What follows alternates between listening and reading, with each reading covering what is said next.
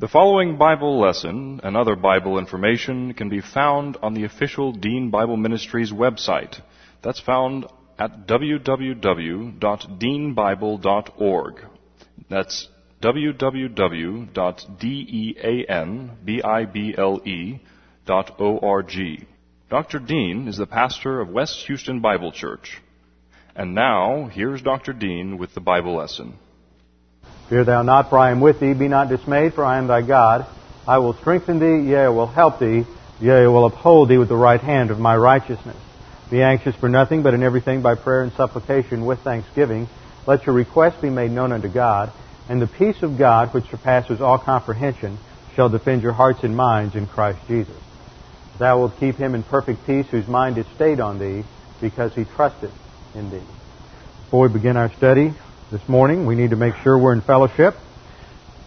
It's God the Holy Spirit who helps us to understand His Word, but we still need to exercise our little gray cells and think about what we are studying, concentrate, focus.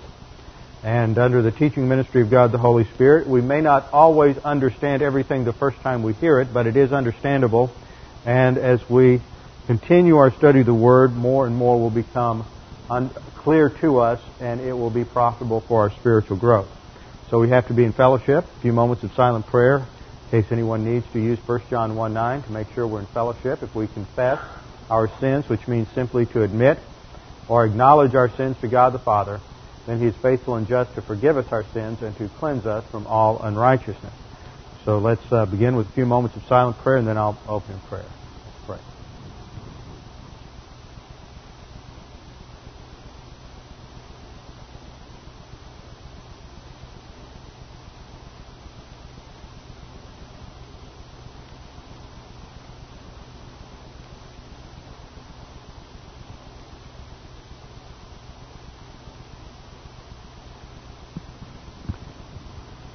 Father, we do thank you that we have your word, that it is a lamp unto our feet and a light unto our path. Your word illuminates our thinking. It not only teaches us about who you are, but about who we are, and it addresses every issue in life. It is in your light that we see light, and it is your word that is infallible and inerrant, and it is your word that we use to advance in our spiritual growth. It is your word that is the highest priority in our life, and it is the study of your word that is the highest form of worship. So now, as we worship you and fellowship around the teaching of your word, we pray that you would help us to understand these things and that we would have the spiritual courage to respond to the teaching of your word. We pray in Christ's name. Amen. Last time we began our study of uh, Samson, or really two weeks ago, we began the study of Samson, and last time we came to Judges 13:5, and in Judges 13:5 and the following verses, where the angel of the Lord has appeared to the mother of Samson, she is uh, informed about the fact that this child that she is already pregnant with, we saw that it's poorly translated in most versions as a perfect tense, I mean as a as a future tense. In the Hebrew, it is a perfect tense and should be understood in the sense that she has already conceived and that she is already pregnant. And that she is going to have a child, and this child is going to be a Nazarite. And we looked at that last time and saw that in the Nazarite vow, it was a voluntary vow that was taken for a temporary period of time. With Samson, it is going to be different. Samson is not a voluntary vow. God is imposing the vow on him, and it will be for the duration of his life, from birth to death. But, uniquely, his mother is told that she too must follow at least a portion of that vow. There were three things that were part of the Nazaritic vow. Number one, they were not to, not only to avoid drinking any wine, they were not to have any any contact with the fruit of the vine at all. No grapes, no grape juice. If uh, they were near, and remember, Samson's near a, a culture that's influenced by the Greeks, so uh, they couldn't have any Greek Greek leaves. You know, the Greeks are always wrapping something up in Greek leaves, so they couldn't eat that. They couldn't have anything to do with with grapes. Secondly, they, the, it, it seems to be a vow. I can't find where it applied to women. a vow that was specifically for the male, and they were not to cut the hair of their head at all. And that was the outward visible sign that they had taken the Nazaritic vow. And then the third thing, third aspect of the vow, they were not to have contact with anything that was dead. Now, of course, that was also part of the dietary law of the Mosaic covenant, which forbade eating of certain foods. And if you do a study of the foods that are forbidden, it doesn't have anything to do with health. You're, every now and then you're going to run into somebody who's going to say they have some great diet for you, and we're going to base it on the Mosaic law, and that's why the Jews had that diet is because, of course, they, they didn't know how to adequately prepare these foods. And um, it wasn't until later that they could eat them, and they try to make the whole thing hygienic. But that's false because uh, they're made, everything's made clean and declared clean, and that believers in the church age can eat anything, no dietary restrictions. When uh, in, in Acts chapter 10, with the vision God gave to Peter, where he informed was informing him of the inclusion of Gentiles into the church, and of course he didn't instruct Peter at that time that now you have to cook pork until it's uh, at least medium well in order to kill all of the bacteria. You don't need to cook other foods to any. You know, there was no change in the way in which they prepared food. There was no scientific advancement. It was clearly an issue of spiritual truth.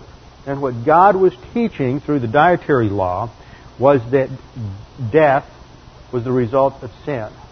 And that God could have nothing to do with sin. God is holy. And the word holy, even though it's a rather antiquated term and overused in a lot of, lot of religious verbiage, and not everybody knows what holy means. It comes from the Hebrew word kadash, which means set apart. And it emphasizes the uniqueness and distinctness of God. And that God cannot have anything to do with sin.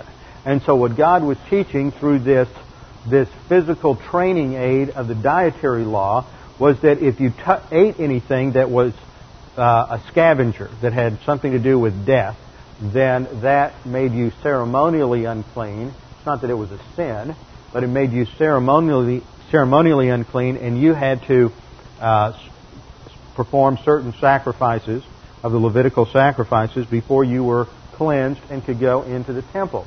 And the whole point was to train people to think in terms of how pervasive sin was and how it affected everything. And so this is a really a visual aid. The Nazarite is a visual aid that his his focus is on God uh, the psalmist tells us that God gave wine for the joy of man's soul. And the word for wine there is not grape juice, it is wine. And it was an alcoholic beverage, and so clearly God recognizes that there is a validity to drinking alcoholic beverages. It's, not, it's drunkenness that's forbidden by Scripture, not enjoying wine or beer or whatever uh, you might enjoy. It is get, not getting to the, avoiding getting to the point where your rational faculties and your volition is impaired to any degree by that. So it is temperance, it is not abstinence. But the Nazarite was to abstain to show as a visible expression that his joy, his happiness was based exclusively on God. And so there was a uh, this unique facet to the vow of the Nazarite. Now, when the woman comes, or when the angel of the Lord comes to the woman, we don't know her name, just the mother of the mother of Samson. She's told to that she too is to avoid uh, drinking wine herself and not to eat anything unclean because of the child that is in her womb. And then we come to verse 5, which states, for behold, you shall conceive, and that should be translated, you have conceived, and will give birth to a son. No razor shall come upon his head, for the boy shall be a Nazarite to God from the womb, and shall begin to deliver Israel from the hands of the Philistines. So we raised the question last time because this question should occur to people who are reading this text, especially in light of the tremendous controversy that has been going on in this nation ever since the uh, Supreme Court decision of Roe versus Wade, what exactly is the value of human life and what is the value of life in the womb? And what exactly is the life in the womb and how should that affect decisions that are made, legislative decisions and judicial decisions. Is, is abortion legitimate, illegitimate? Is it simply a moral or spiritual issue, or is it a criminal issue? And these questions, of course, have become litmus tests for almost orthodoxy in Christianity, conservative Christianity, in some cases even uh, conservative politics. And yet, what happens more often than not, uh, about 99.9% of the time, is you get a lot of heat and not a whole lot of light when discussing this. And yet, as believers, we need to recognize that God addresses every important issue in life. And the Scripture tells us that, that it is sufficient for all matters of life and godliness, the spiritual life. And so it is going to give us insight, truth about what is going on inside the womb and what our position as believers should be. And there is clarity there. It is not dark. In the second hour, we're going to look at issues related to inerrancy and infallibility, and one of the points is that God has communicated to be clear, not to be unclear. He has communicated to be perceived and not to be not to confuse man. And yet, what we find in this area is, is a lot of confusion. This last week, I was reading through a contemporary uh, volume on systematic theology, one that is uh, popular today, came out in the 80s, and has become a major textbook used in many seminaries today, most conservative seminaries. The author is considered an evangelical. He's, I would put him pretty much to the middle, to the left of whatever evangelical means.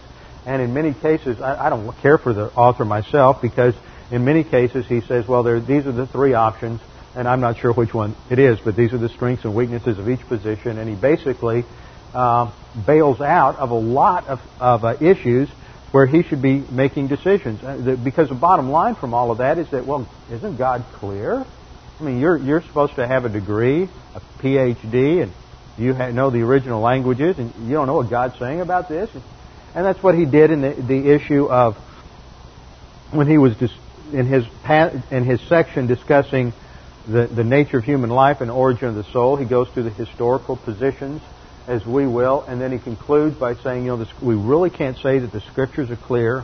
The science really can't tell us when the soul is present. that That's not a factor of empirical data. And so uh, the only thing we can conclude is that uh, since abortion is wrong, uh, obviously life there must be full human life in the womb. See, he back argued the position. And that's the kind of lousy logic you find in so many uh, treatments of this subject and certain things ignored on, on, both sides of the issue. So we need to address what the Scripture says, and I began last time by looking at the the Hebrew that is used here for the phrase from the womb. And so our first point is that the this is a technical prepositional phrase from the Hebrew men is the preposition plus the noun for womb betin. And here it is a full or plenary word, men habetin, whereas normally what you find in the Hebrew is it's a sort of a con- contraction where it is the preposition is just joined directly to the noun and it comes across as mibeten. And here the men, the preposition has a local meaning indicating the point of departure and therefore means away from or from. It is not talking about inside the womb because that would be the preposition ba in the Hebrew, which means in. So it is outside the womb. It's not talking about life in the womb. And the text here in Judges 13:5 is simply stating that the boy will be a Nazarite to God from birth. Now I want to review why I say it is from birth. And it's talking about him, that he's going to be a Nazarite to God from birth because the, the three mandates to be a Nazarite dietary law, length of uh, uncut hair, and um, not touching a dead body all relate to his volition. And the reason it says from birth indicates that his volition isn't active in the womb. It's not activated until he is born. Prior to birth, there is a mandate to his mother. Now, why is that? At least what this is going to indicate, and what we're going to see by the time we get to the conclusion, is that God places a value on what's going on inside the womb in her life and her abstinence from uh, wine, from strong drink, which we saw last time is the Hebrew word shakar, which, com- which means barley beer, and the fact that she had to give up wine and beer for the period of her pregnancy is to be a visible symbol that God is doing something special through her. It really doesn't say anything specifically about uh, whether or not there is full human life inside the womb.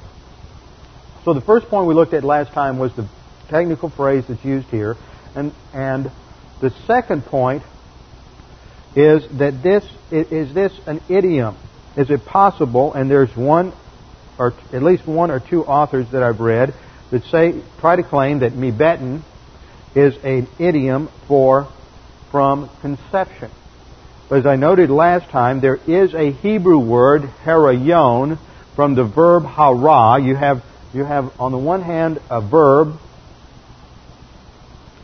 hara, H-A-R-A-H, and then you have its noun, Hera Yon, H-E-R-A-Y-O-N, and this is the noun. This is the verb. Hara is the verb. When you have the word for birth, you have the verb yalad, Y-A-L-A-D, but there is no corresponding noun. So my argument is that if you're talking about conception, the Hebrew does have a word to state literally from conception. You would say uh, min harayon. But if you're talking about from birth, there's no word. The language is lexically po- impoverished at that point, and there is no word, literal noun for birth. So you have to use an idiom. And the idiom that they used was mibeten. If you wanted to talk about birth, you used the phrase me betten. Now, there's a couple of things we need to understand here that I want to make sure everyone is clear on. First of all, this is a difficult, it's, it's a, number one, it's a flashpoint doctrine for some people. Sometimes when I teach what I teach, some people think it automatically justifies abortion, and it doesn't. That's a non sequitur. It's, it, it's irrelevant. There have been many, many Christians over the years who've taken this identical position, and that was never an issue. It's just become such an emotional flashpoint over the last uh, 25 years or so that um, everybody jumps to illegitimate conclusions.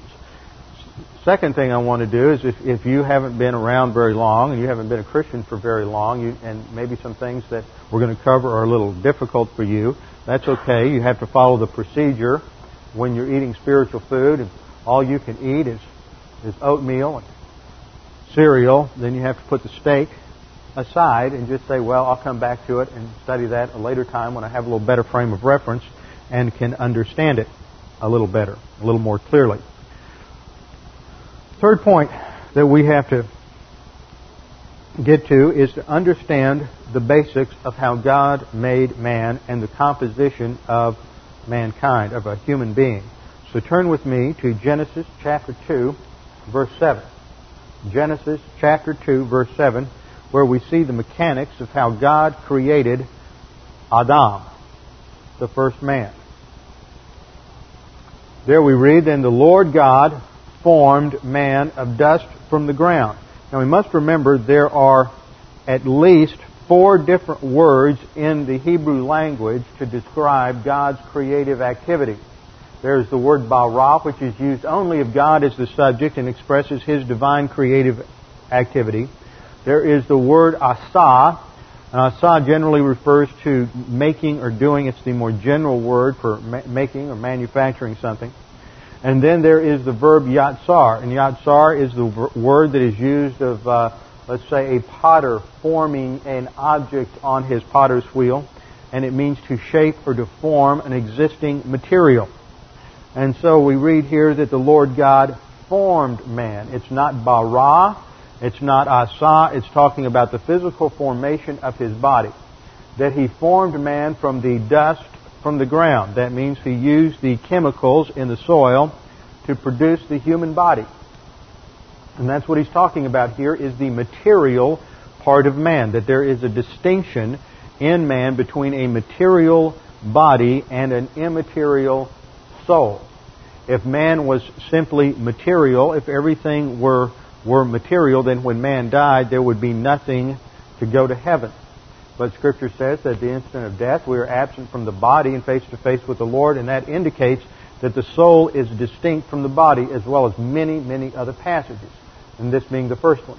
The Lord God formed man of the dust from the ground, and so that forms his biological life. This is the formation of his physical body and everything necessary. So he is, uh, at that point, you have biological life, and of course, the, the, the, text doesn't go into it, doesn't go into the fact that there is cell life and there is, is all, there are all kinds of things going on at the cellular level on the body. This even happens after death. The soul's departed to go to heaven, and you know there are certain cell, cell things that are still going on. There's still certain reflexes that uh, they diminish rather rapidly after death. Some continue much longer, year, two years down the road your carcass is still going to be growing hair and fingernails and toenails.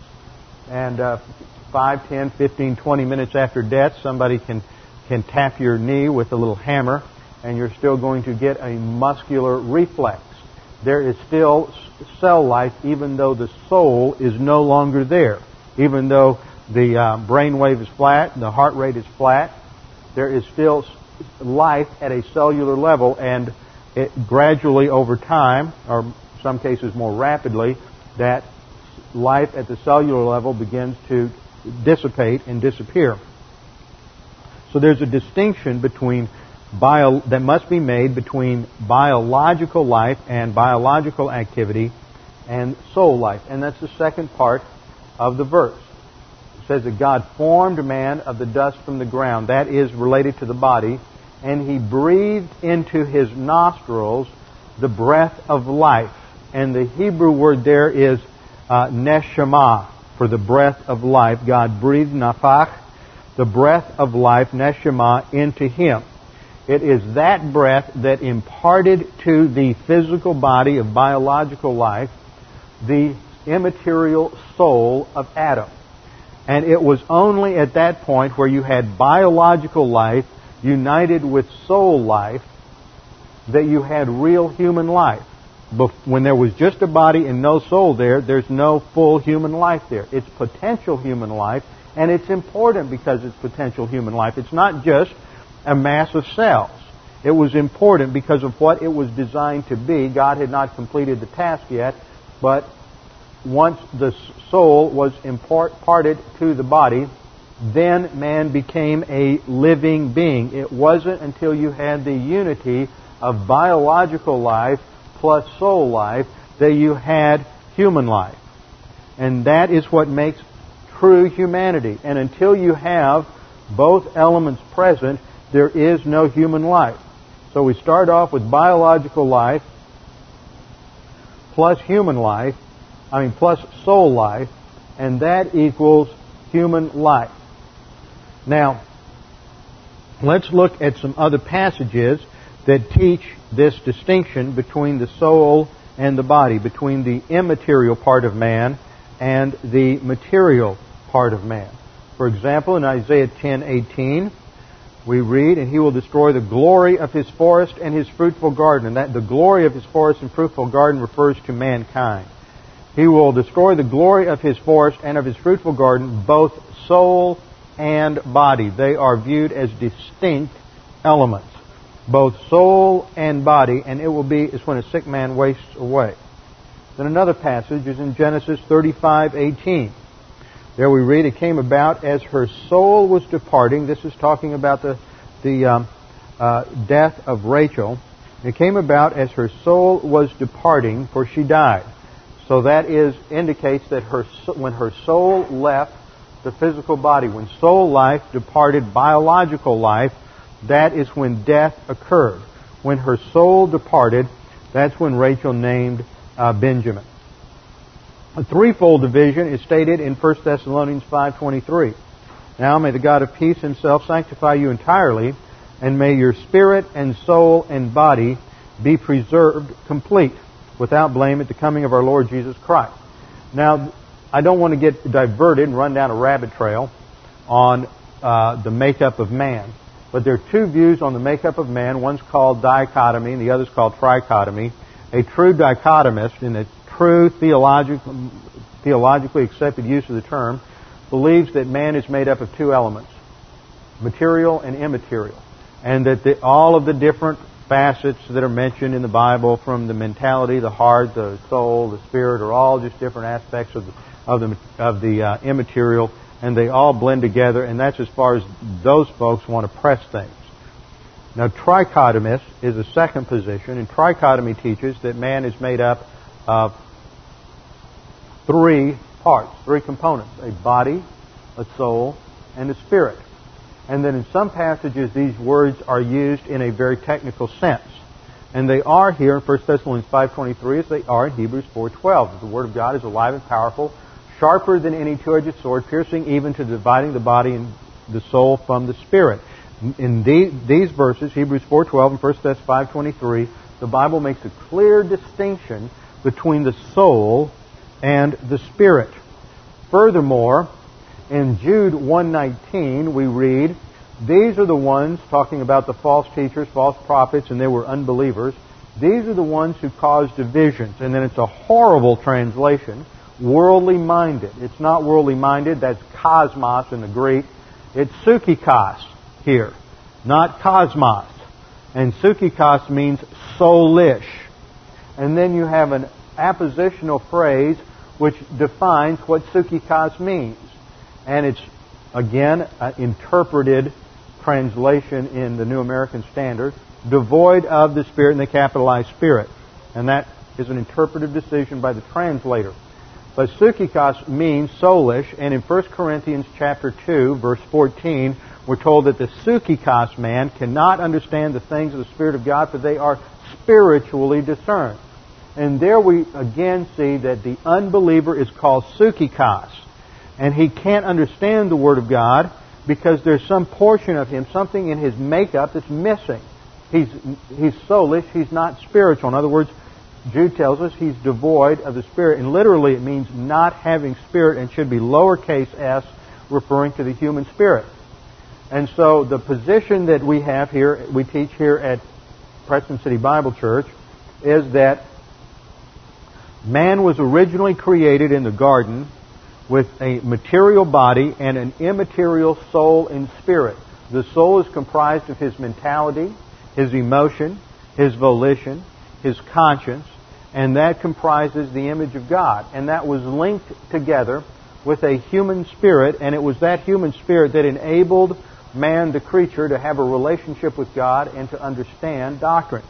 But at the point of spiritual death, when Adam disobeyed God and ate of the fruit of the tree of the knowledge of good and evil, he lost that human spirit. He died spiritually. That's what spiritual death means. We are born dead in our trespasses and sins. We don't have a human spirit. And at regeneration, something is born again.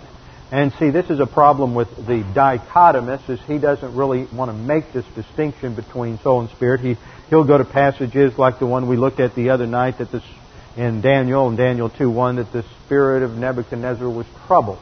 And there are other passages that talk about the spirit, Ruach, the spirit of Pharaoh was troubled. And that's just a generic non-technical use of the word ruach to refer to the immaterial part of man. We do that all the time in everyday conversation. Sometimes we talk about, uh, uh, uh, even in a, within a paragraph, we'll use the same word in a technical and in a non-technical general sense. And the Scripture does the same thing as well. And you can't run around and every time you see the word spirit, impose a technical definition on it. And some people do that. We saw that just now in the translation in Jude 19 that some translators, every time they they uh, see the word spirit, they have this knee-jerk reaction. They want to translate it with a capital S, and they don't do and bring enough theology and background to the text to correctly and properly interpret it. So what we've learned in this fourth, uh, or in this subpoint here, point number five, uh, three, is that the soul is distinct from the body. Isaiah 10:18. The soul departs the body at death, and third, the soul is part of two aspects, two immaterial aspects of humanity. And man is born with, without a human spirit, and he acquires a human spirit. He's given a human spirit by God, at the point of faith alone in Christ alone. At the point that man, put, anyone puts their faith in Jesus Christ and accepts Christ as Savior, they are regenerated and God the Holy Spirit creates and simultaneously imparts that human spirit to you as a believer. And that now gives you the ability, the potential to be able to understand Bible doctrine, to be able to understand the Scriptures so that it now can make sense to you, uh, especially under the teaching ministry of God the Holy Spirit. So that leads us to point number four. Point number four is what we've stated already, and that is that human life then, full human life, is the joining of biological life with soul life. The question then becomes, when does that occur? At what point in time does that occur? Does that occur at conception? Does that occur somewhere between conception and birth? Does it occur at birth? Furthermore, is it transmitted through procreation, or is it a special? Is the soul a special act of God each and every time? Those are the questions that must be addressed. Is the soul a special creation of God that's imparted at birth or at conception or sometime in between, or is the soul physically transmitted through the act of procreation? With Adam, we see that, that the soul life was created and, and imparted to his biological life almost at the instant that God created the biological life. There wasn't much of a time differential, but then Adam's human body did not have to go through the normal growth process and the normal nine month gestation period. So we need to ask is this a one time event where breath comes only to Adam and consequently after that for every other person it comes at uh, the soul is just is transmitted either through procreation or given at conception. Well, well, a couple of passages clarify this. Ecclesiastes 12:7 talks about death and the death of a human being, then the dust, that is the physical body, the dust will return to the earth as it was. See, we were formed from the dust of the ground, the chemicals of the soil. And Ecclesiastes says, then at death, the dust will return to the earth as it was, and the spirit will return to God who gave it. And there, that is a non-technical use of spirit. It's talking about the immaterial part of man. See, spirit means breath, wind, it means, uh, sometimes it means thinking, sometimes it's almost used synonymously with the soul, but here it just refers to the immaterial part of man. This is the Old Testament equivalent of Paul's statement, absent from the body and face to face with the Lord. The Spirit will come, will return to God who gave it. Now notice that. God is the one who gives the Spirit. It's not God who gives the body in this verse. And we want to make that distinction because what, what happens in the process is that with Adam, God initiated two procedures. Biological life was created and given the ability to procreate and replicate physically. God is still involved in the process, but in an indirect, supervisory manner. And we're going to see that that's not purely passive at all. So just because it's indirect, or what is also called mediate, doesn't mean it's passive and it's sort of almost like a deistic idea of God that, you know, it's just going, God just lets nature take its course. He is involved, and that's part of what we're seeing with the dynamic and with uh, with Samson. Soul life, on the other hand, comes from God, according to Ecclesiastes 12:7 and that soul life comes from God indicates that God is directly or immediately involved in the creation of each and every human soul. Other passages support this. For example, in Job 33, verse 4, we, Job says, The Spirit of God has made me, Asah, and the breath of the Almighty gives me life the breath of the Almighty gives me life. So Job recognizes that it is when he breathed his first at Neshama, that's the Hebrew word translated breath here. It's the same word that we see, that we saw in Genesis 2 7, that when God breathed into Adam, he became a living being. So Job recognizes the fact that it is neshama that gave him life. And at that point he became a living body. He became full humanity. Again, we read in Isaiah 42 verse 5, thus says God the Lord, who created the heavens and stretched them out, who spread out the earth and its offspring, who gives breath to the people on it. And there we see it is God directly providing neshama, breath, to people on it. So there is a distinction, and then uh, in, parallelism, and those of you who went through the Old Testament intro course last year, when I talked about poetry, we have synonymous parallelism here with the Spirit to those who walk in it. Again, Spirit is, is uh, a gen- general use of the word ruach referring to uh, the immaterial part of man. That God is the one who gives that to man. It is not your parents who gave you that. They gave you your physical body. They didn't give you the neshama, the breath, the soul life. That came from God. And that's what these passages stress over and over again is God is the one who directly imparts that through breath. And the first breath that a baby takes after birth is when he inhales through neshama, inhales his soul, and it's at that point that full human life is present. It's at that point that the material biological life is joined with the immaterial soul life. Now, there's always been a level of controversy there's always been a level of controversy over this among theologians. And there are three positions that have been taught throughout the history of Christianity on the origin of the soul. The first is heretical and non-biblical, but in the early church it was taught by some because they were influenced by the philosophy of Plato. And that is called the pre-existence of the soul. We're not going to spend any time on that because there's no biblical support at all. And when we talk about creation of the soul at, and impartation at birth, there's no time gap between the creation of the soul and its impartation to the body at birth. The soul did not exist a minute, two minutes, five minutes, five years, ten years, five centuries before it was joined to the body. It is simultaneously created and imparted to the body. So there is no pre-existence of the soul. That is a pagan doctrine.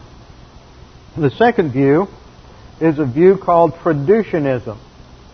Traducianism was first articulated by a church, early church father by the name of Tertullian, and Tertullian lived from 160 to 225 AD. Tertullian is most widely known because he's the one who coined the word Trinitas in the Latin for Trinity.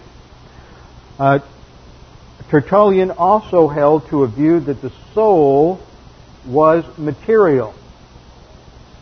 And so he taught that the soul was transmitted through physical procreation, which would make sense if the soul is material, then it is transmitted physically.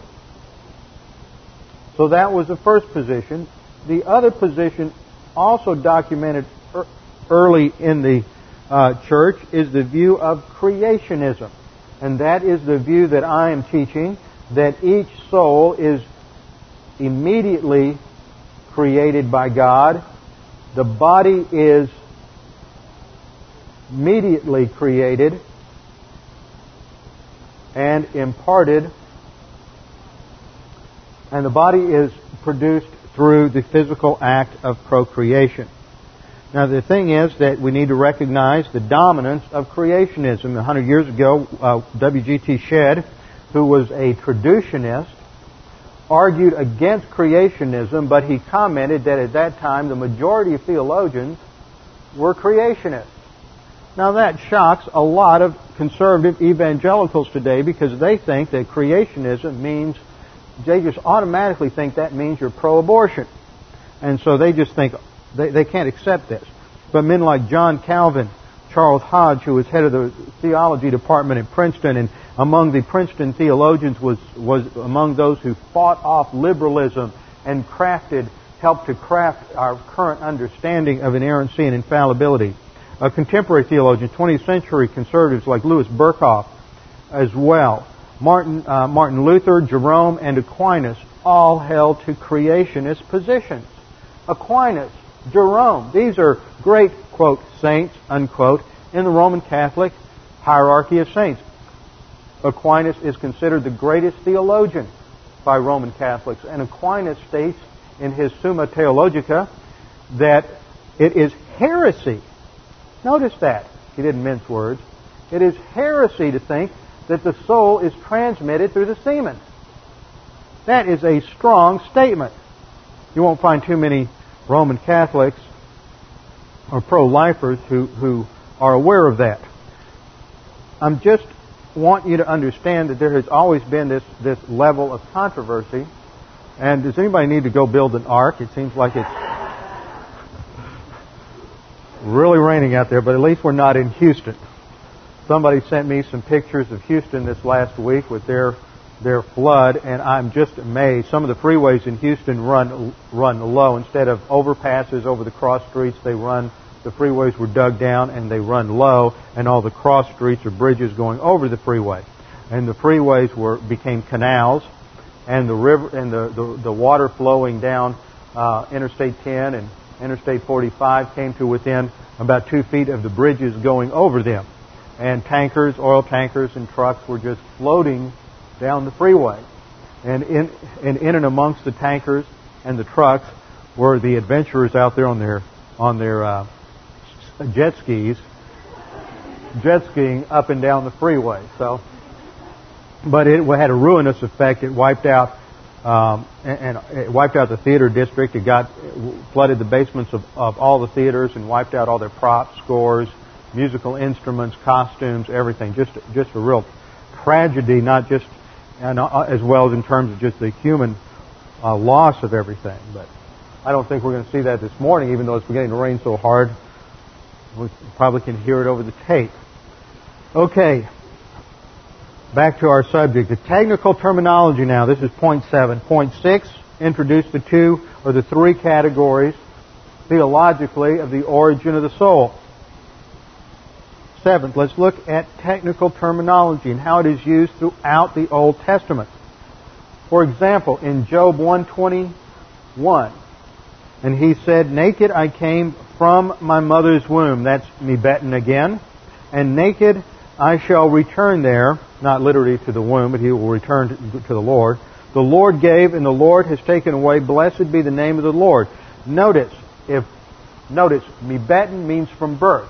The parameters of life here are from birth to death.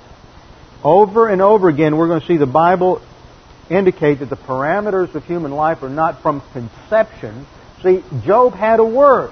He could have said, me harayon, but he doesn't. He says mibeten. He doesn't say from conception. He says from birth.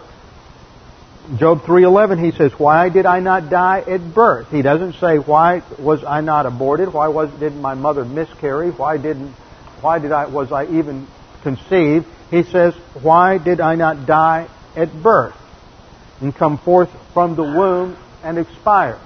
So he recognizes in that statement that he wasn't a full human. The soul was not present in the womb. Job 10:9. Remember now that thou hast made me as clay. That's the biological life. And wouldst thou turn me into dust again? That's referring simply to the biological life. That's not talking about the soul life. Psalm 22:9. Yet thou art he who didst bring me forth from the womb, from birth.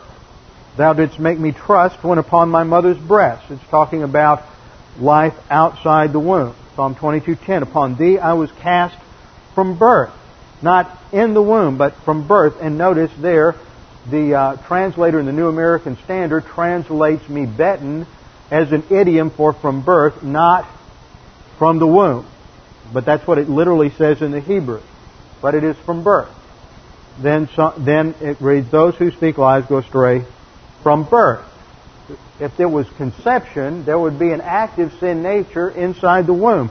But they go astray from birth because that's when the soul life enters and that's when the sin nature is activated. Point number eight then. Birth and death are the birth and death are the biblical parameters for life over and over and over again, and I never hear anybody address this. Uh, Ecclesiastes 3 2, a time to give birth and a time to die. It doesn't say a time to conceive and a time to die. It says a time to give birth and a time to die. Isaiah 9 6, for a child will be born to us. Not a child will be conceived for us, but a child will be born to us. A son will be given to us. Matthew 11 11. Truly I say to you, among of women, there has not arisen anyone greater than John the Baptist. Not among those who are conceived, but those who are born among women. Luke 2:10 and 11.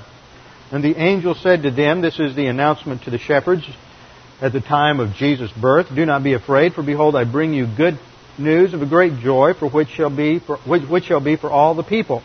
For today in the city of David there has been born for you a Savior who is Christ the Lord. There wasn't an angelic announcement to the world of conception, but at birth.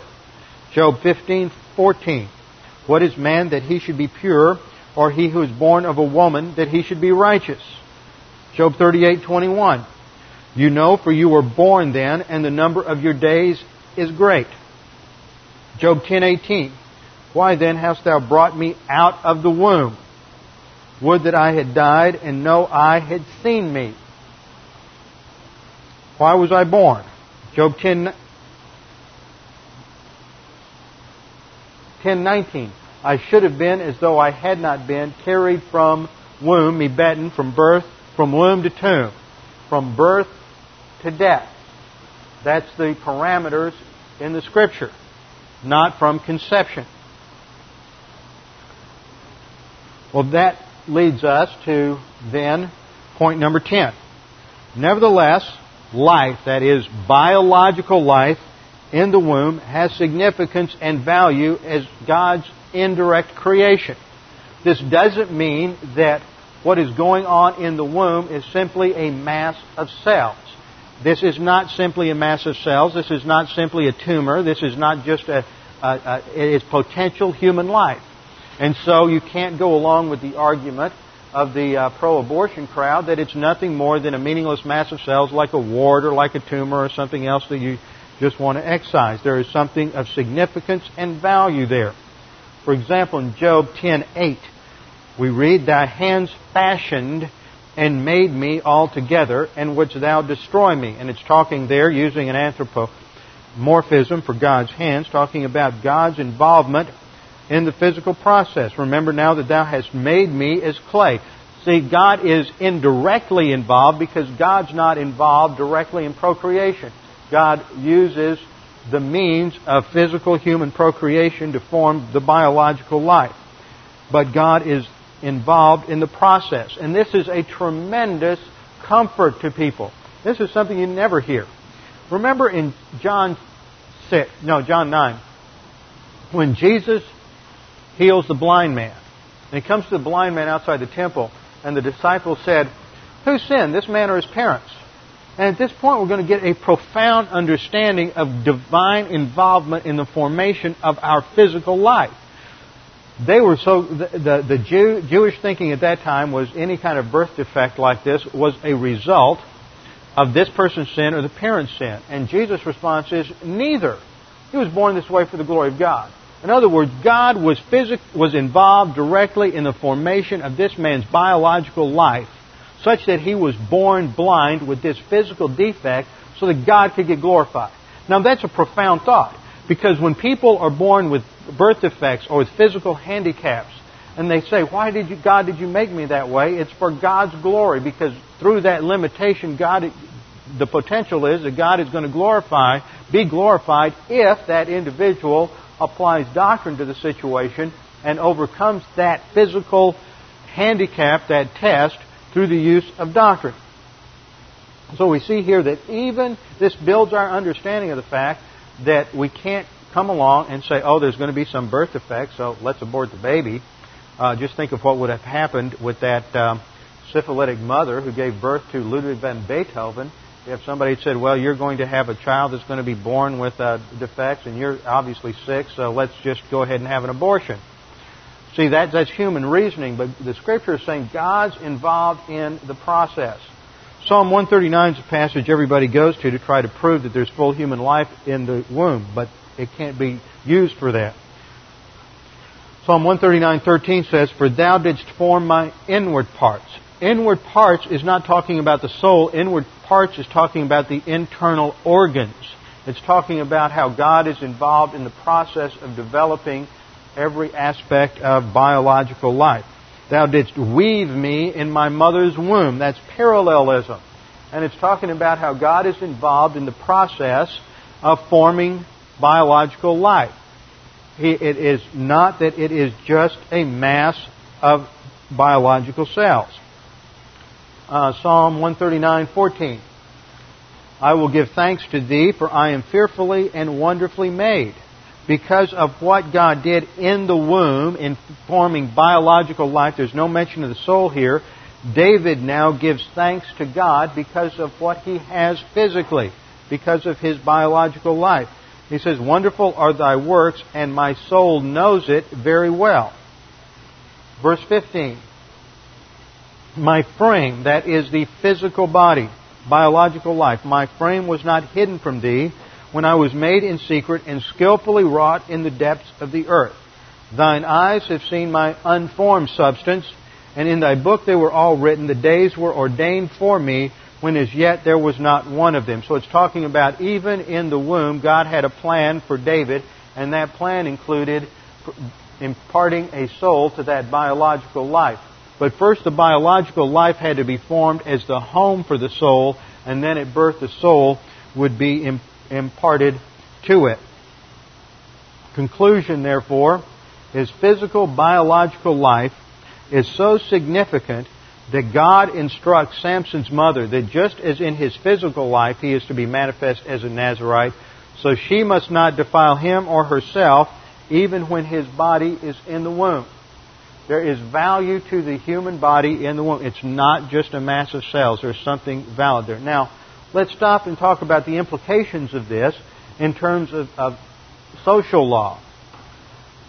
First of all, I want you to remember that in the history of Christianity, up until, you know, someone might say up until the present time, and believe me, if you read the, the scholarly literature uh, by some evangelicals, like the theologian I mentioned earlier, there's not even consensus today. But some would try to argue that there is, and there's probably greater consensus today because of the reaction to Roe, versus Wade back in, when was that, 73. But throughout the history of the church, there has always been tremendous disagreement about just when the soul and the body are united. And they argue from scriptures. Now, if, and I'm just using this as an argument, if, assuming it's true that the scriptures are just unclear, if we can't know from scripture when the soul is united to the body, then how, and we can't know from science when the soul is united to the body, then how in the world can we legislate laws making abortion murder and criminal? Now, my argument is that unbelievers are never held accountable to spiritual truth that is discernible only from direct revelation of God. Unbelievers are never held accountable to any mandate in Scripture that is discernible only by revelation of God. Why is that? In 1 Corinthians 2:14 we're told that the natural man cannot understand the things of the spirit of God because they're spiritually discerned. The things of the spiritual God refer Well, let's turn there. This is an important passage.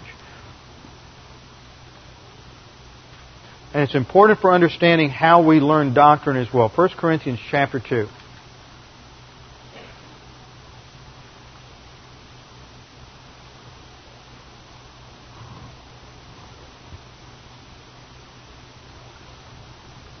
Let's start at verse 9 so we pick up the context. But as it is written, and here we have a quote. Here we have a quote from the Old Testament from Isaiah 64 4. Eye has not seen, nor ear heard. That's empiricism, what is discoverable and learnable through the senses. Eye has not seen, nor ear heard, nor have entered into the heart of man. That's rationalism, the mind of man Eye has not seen or ear heard, nor have entered into the heart of man the things. And here we have a neuter plural of a relative pronoun, the things, which God has prepared for those who love Him. Now, what are things? Well, in context, the things are doctrines. That which is revealed by God. And it is saying in this quote that rationalism can't get there. It hasn't entered into the heart of man, the mind of man. Empiricism can't discover these truths. Eye has not seen nor ear heard the things which God has prepared for those who love Him. But God has revealed them to us through His Spirit. So revelation comes through the Spirit of God. And they have been revealed to whom? To us. Who's us? Us as believers. It is not believer and unbeliever. God has revealed them to us through His Spirit. For the Spirit searches all things, yes, the deep things of God. And the things, once again, refers to doctrine. It's got to go back on a relative pronoun. You have to go back to its antecedent. So the things here is talking about doctrine. The Spirit searches, the Spirit exposes all things. Yes, the deep things of God. For what man knows the things of a man except the Spirit of the man which is in him? Even so, no one knows the things of God except the Spirit of God. Now, here we have, there's at least three different meanings to the word pneuma, translated spirit, in this passage. What man knows the things of a man except the spirit of the man which is in him? This is like a proverbial statement in saying, man, only a man can know what's inside of him, only his immaterial soul, and their spirit almost means soul. And Paul uses it that way in parallelism because he's bringing out the aspect of the Spirit of God. That no one knows the things of God, no one knows that is the thinking, the doctrines, the ideas of God, except for the Holy Spirit. It's the Holy Spirit's domain of, for revelation. Verse 12. Now we have received not the Spirit, that here it means attitude or thinking. See, Spirit pneuma doesn't mean the same thing every time you read it. Within this verse, from clause to clause, Paul shifts the meaning. Now, we have received not the spirit of the world, that is, the attitude or the thinking of the cosmic system, but the spirit, capital S, the spirit uh, who is from God. Now, King James translates that with a capital S, but this should be a small s. And I don't have time to go into the exegesis of this passage, but everywhere else that we have the Holy Spirit mentioned here, pneuma is in the genitive case. The Spirit of God. Spirit of God, I mean, theos is in the, in the genitive case. But we have Spirit of God, uh, pneuma theou. But here we have a distinct change. It is the pneuma ek to theou. It's the only time Spirit is used in this whole section where you have a prepositional phrase defining the ultimate source of God. The Spirit from God is not the Holy Spirit here. It is the human spirit. But we have received the human spirit who is from God. Paul makes a precise distinction when he uses spirit here. He could have said pneuma theou, and it would mean the same thing, spirit of God, but everywhere else he uses pneuma theou in this passage, he's talking about the Holy Spirit. But we have received the human spirit. That's what enables us to understand doctrine. We have received the human spirit who is from God that we might know the things. See, if that's Holy Spirit, then Old Testament believers who never received the Holy Spirit wouldn't be able to understand the revelation of God. Let me make that clear again. I, I thought I'd go right past half of you. If this is how you have to think exegetically when you go through a passage. If this is talking about, when, when it's talking about the Spirit who is from God, if that's the Holy Spirit, and the reason we receive that is to know the things, which is revelation in this passage, doctrine, to know the things that have been freely given to us from God. If that Spirit is the Holy Spirit, and He's given to understand the Word, now the Holy Spirit is given to understand the Word, but if it's if that's what this is talking about, then the Old Testament saint who did not have a Holy Spirit could not understand doctrine. But he did receive the human spirit, and it's the human spirit that is that portion of man's immaterial makeup that enables him to have a relationship with God and to understand Bible doctrine.